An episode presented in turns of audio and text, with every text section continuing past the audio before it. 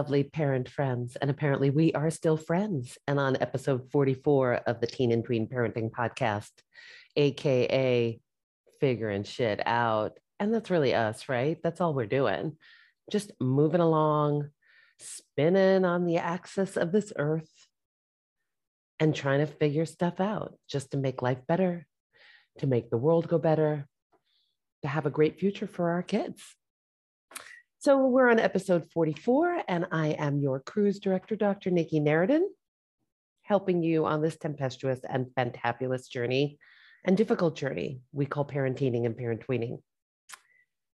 And I've been thinking about a lot of things, and I feel like I'm an, an accruer of information. Like I am looking around and seeing what's going on and synthesizing whatever's happening and trying to come up with different, more innovative, very relaxed, yet almost revolutionary ways of doing things. And the funny part about it is that most of those ways are generally simple and understandable, but for some reason they hadn't been presented to us that way, or somehow we didn't know about it, or we weren't given permission to somehow believe it that way, or we had a very strong belief system that somehow made us believe that we needed to do something specific. So I feel like my job on this earth at this point is to really figure out how to make things go better for myself and for other people as well. And once I start figuring it out, and I'm able to figure it out because I am trying to not let the things that make it hard to figure things out or come up with new ideas, things like perfectionism, things like peer pressure, whatever else is going on, I'm trying to work on those things so that they don't become part of how I live my life and somehow expect myself to live my life.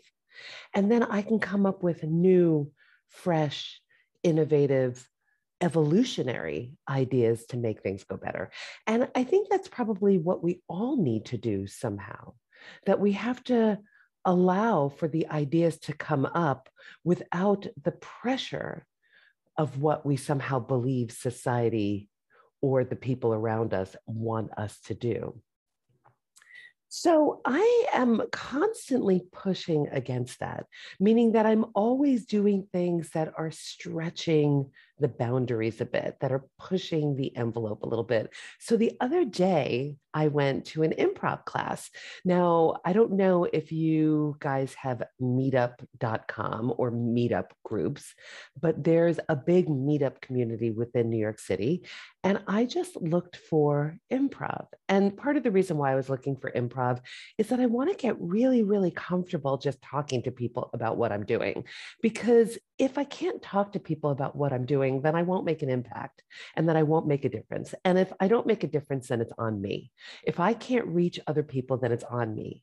It's not on them for not finding it. It's not on them for somehow not figuring it out. It's on me for not trying every possible way I can to turn things around, to make a difference, to reach people, to reach the one person that somehow needs to hear this thinking because they hadn't had the opportunity or they have too much stress in order to figure it out themselves and no support. So I went to this improv class, which was really, really fun. If you haven't done improv and you don't have improv within your community, you could definitely find some online.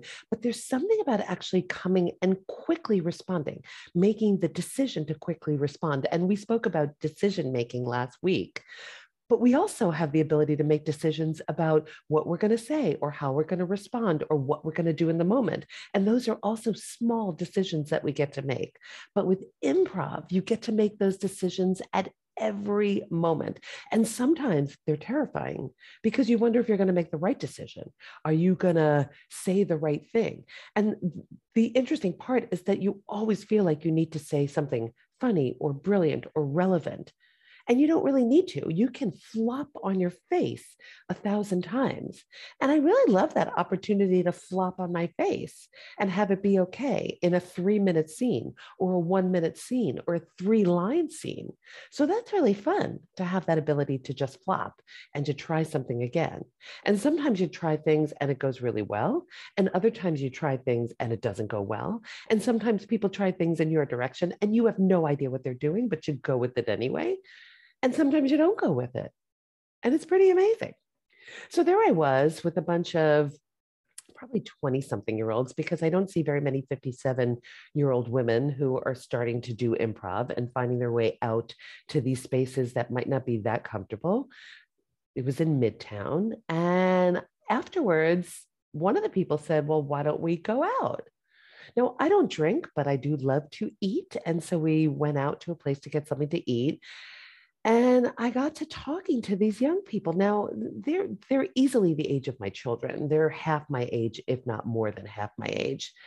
And I thought, well, you know, I'm doing this thing where I am kind of loving young people, young adults, teenagers, and I love their parents. And I figured I would ask a bunch of questions and get both sides of what's going on. So people started asking me what I did, and I've gotten much better at telling people what I did. And I'll tell you how I'm getting better, but that's a story for another time or a little bit later in this podcast. And I said that I'm a coach to parents of teens who worry. Now, teenagers, again, it's a very, very fluid time. I know some people who definitely think that their children, age 26 or age 30, still hadn't figured out what it is that they're going to do in their life. And I believe that the plasticity of the brain is also maturing up up to that point. So all of the decisions are still in the creative mode. And I believe we should always be in the creative mode, but but creative in that way that the brain isn't fully developed. And so these were, you know, young people that I would definitely consider almost teenagers in a way.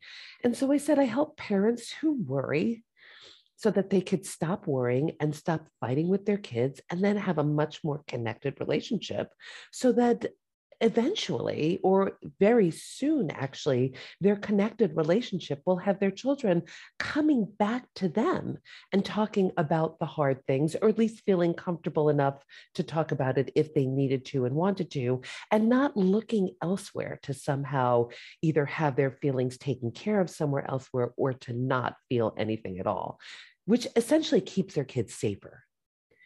And they were all interested because they had never heard anybody talk about working with parents that way. It's always that the kids had to do something in order to make themselves right, that there was something wrong with what they're doing. And everybody else had the answers, especially the parents who had the answers that somehow didn't make them feel any better and didn't seem relevant to themselves. And that they were the ones that had to do the heavy lifting and all the work to make their life go better. And that there was nothing there for the parents to help them feel like they could change anything at all. So I went around the room and there were about seven of us sitting there. And I said, Do you tell your parents anything? And every one of them said, No, I don't tell them anything of importance. And I asked why. And they said, Because I don't want to worry them. So that was fascinating to me that they actually were not telling their parents things because they were concerned about worrying their parents which means that their parents knew nothing and that their parents were probably already worried because you don't get this idea with no prior history of somebody worrying too much and that they were responsible for taking care of their parents' feelings.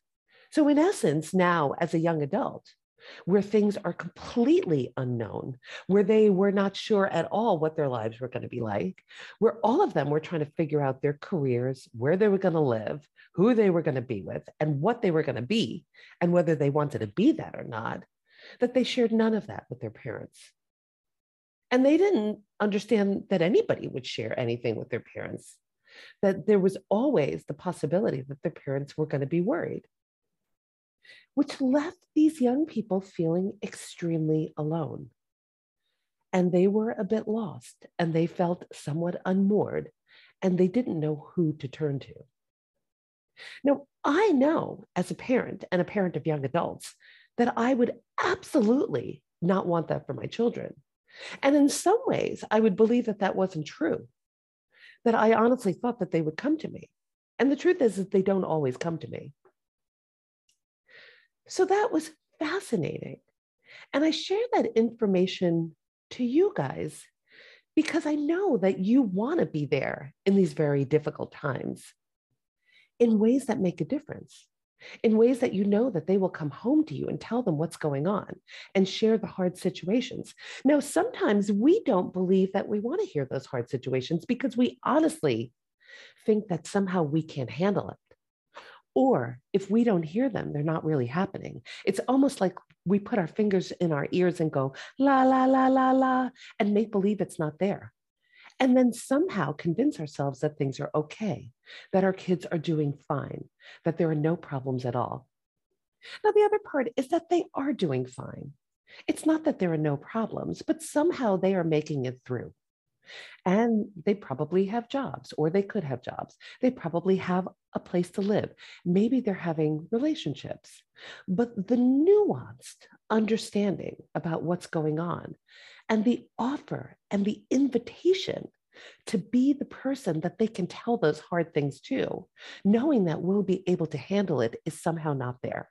Because I had a group of seven young adults who all said that they never told their parents anything of importance. I know that you can switch this around because, in order for our kids to actually move forward and have a beautiful, independent life, one that's somewhat joyous, mixed with the full human experience that they will be able to handle without falling apart, without getting too anxious, without being too depressed, then we have to somehow clean up our abilities to be able to be there with hard feelings. That was our invitation and our offer as a parent when we had children. But somehow we lost it, that it became too hard, that it felt too bad. And that's what we're looking to get back. Now, the other interesting part of what had happened during that night is that all of them said that they didn't say anything to the parents, but there were two of them that said that they felt that their parents' criticism and advice was actually disrespectful, which I found really fascinating. Disrespectful. And I said, in, in what ways was it disrespectful? And they said that the assumption on the parents' part is that they knew exactly what that young person needed, what they were thinking, and that they had done nothing in the direction of trying to fix it already, that they hadn't tried the best they could, that they hadn't tried a thousand things, that they weren't working on it, and that they weren't capable of figuring it out. So instead of asking, So tell me what you're thinking about this, or tell me why it is you did that, or I want to hear everything related to why you made that decision. They basically just gave their unsolicited opinions about what they did and assumed nothing about what they were thinking. Actually, they were probably assuming that they weren't thinking and that it was the parents who had the only ideas about what was okay. I had never heard anybody say it was disrespectful. Usually I just sloughed it off as, oh, here it goes again. Uh, I'm going to get a mouthful of advice that I don't need or don't want. Usually I'll roll my eyes when I was young and I'll go off and make the decision again to not say anything. So I had made the decision at some point, and now I'm going back to my early Nikki to say what was going on with me because I was hopeful about the possibilities that somebody would listen. And then I would always know that I made the wrong decision that somebody had decided that I couldn't think for myself. Nobody was interested in what I was thinking. Nobody was curious about why I made the decisions and felt like their decision was the only one that would actually help me. And that was based in their long experience.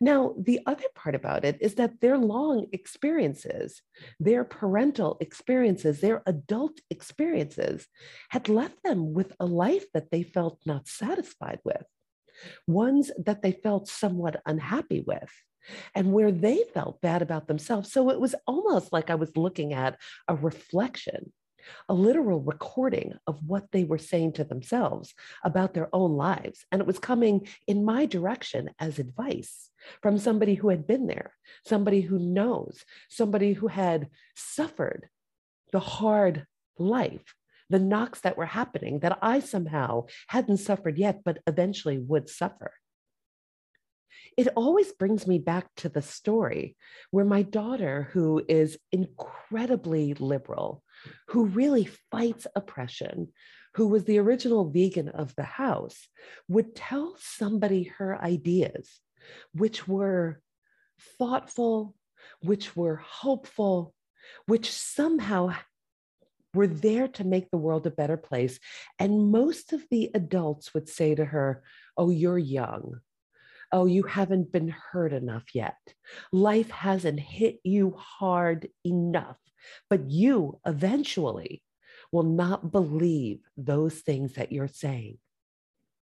And I was always amazed at how we thought that our thinking was actually the correct thinking, that it was our disappointment, discouragement, disapproval that was the right thing and that we had to tell them that because the sooner they knew it, the less disappointed they would be. So we want to disappoint them early and quickly and completely in order for them to not have their hopes and dreams, thoughtful encouragement, excitement there, as if that was necessary.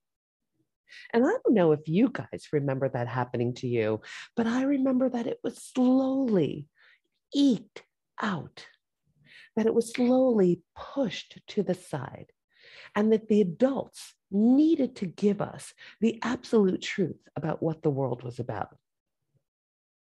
The interesting part is that that is not what the world is about. What the world is about is to be able to find the evidence of the joy and point yourself in the directions of the things that are going well.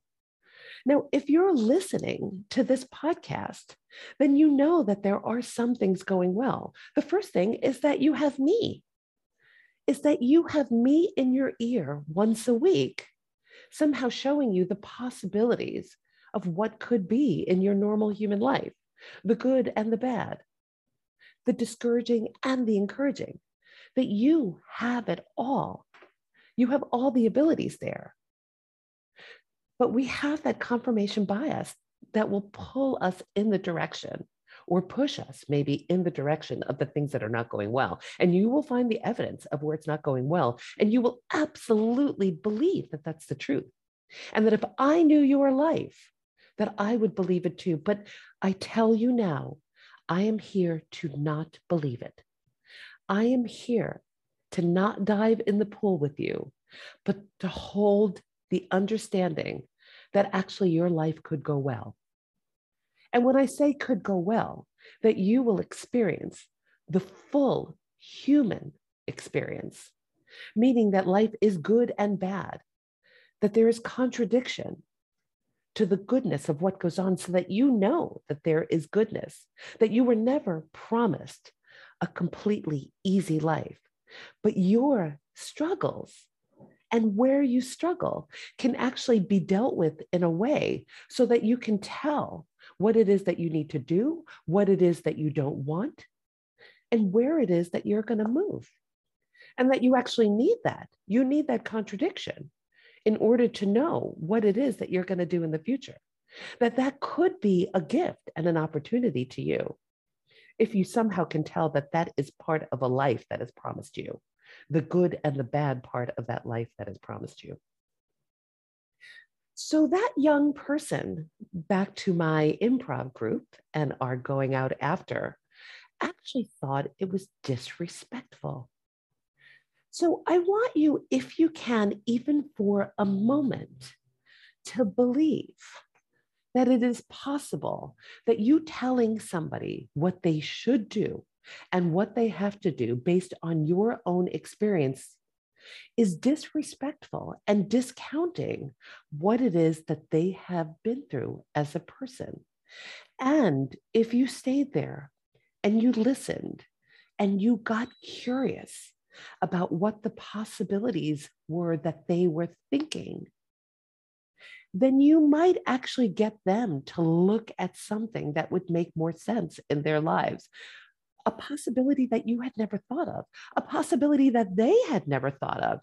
And it might actually be better, make more sense, be more expansive than the difficulties that we had and that we somehow believe we need to share. All right, everybody, that is what I have for you. It's kind of a rant, and I'm always on a little bit of a rant, but I want it would be so great. And I invite you guys to go and do things that you've not done before, challenge yourself and push the envelope. Enjoy people's company of different ages. And don't feel like we have to give advice, but rather be in the listening mode, as Abraham Hicks says, in the receiving mode, and be curious and don't assume that you know everything about what is going on with this other person.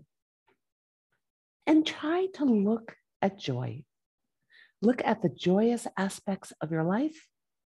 Try to find evidence of where it is slow things down, question every thought that comes into your head, negative or positive. and then move everything forward in the direction that you want to move it. If this resonates with you, if you want to have that joyous and big fun life, if you want to stop worrying and move in the direction of your young person without fighting, then I invite you to come and direct message me. Do a discovery call and let's see if we could work together at drnikkineretin.com, D R N I K K I N E R E T I N.com. I know that you could take this further. I know that you can have the life you want. I am the cheerleader that makes dreams come true. All right. I love you guys, and I will be here next week. That is the one thing that I know for sure.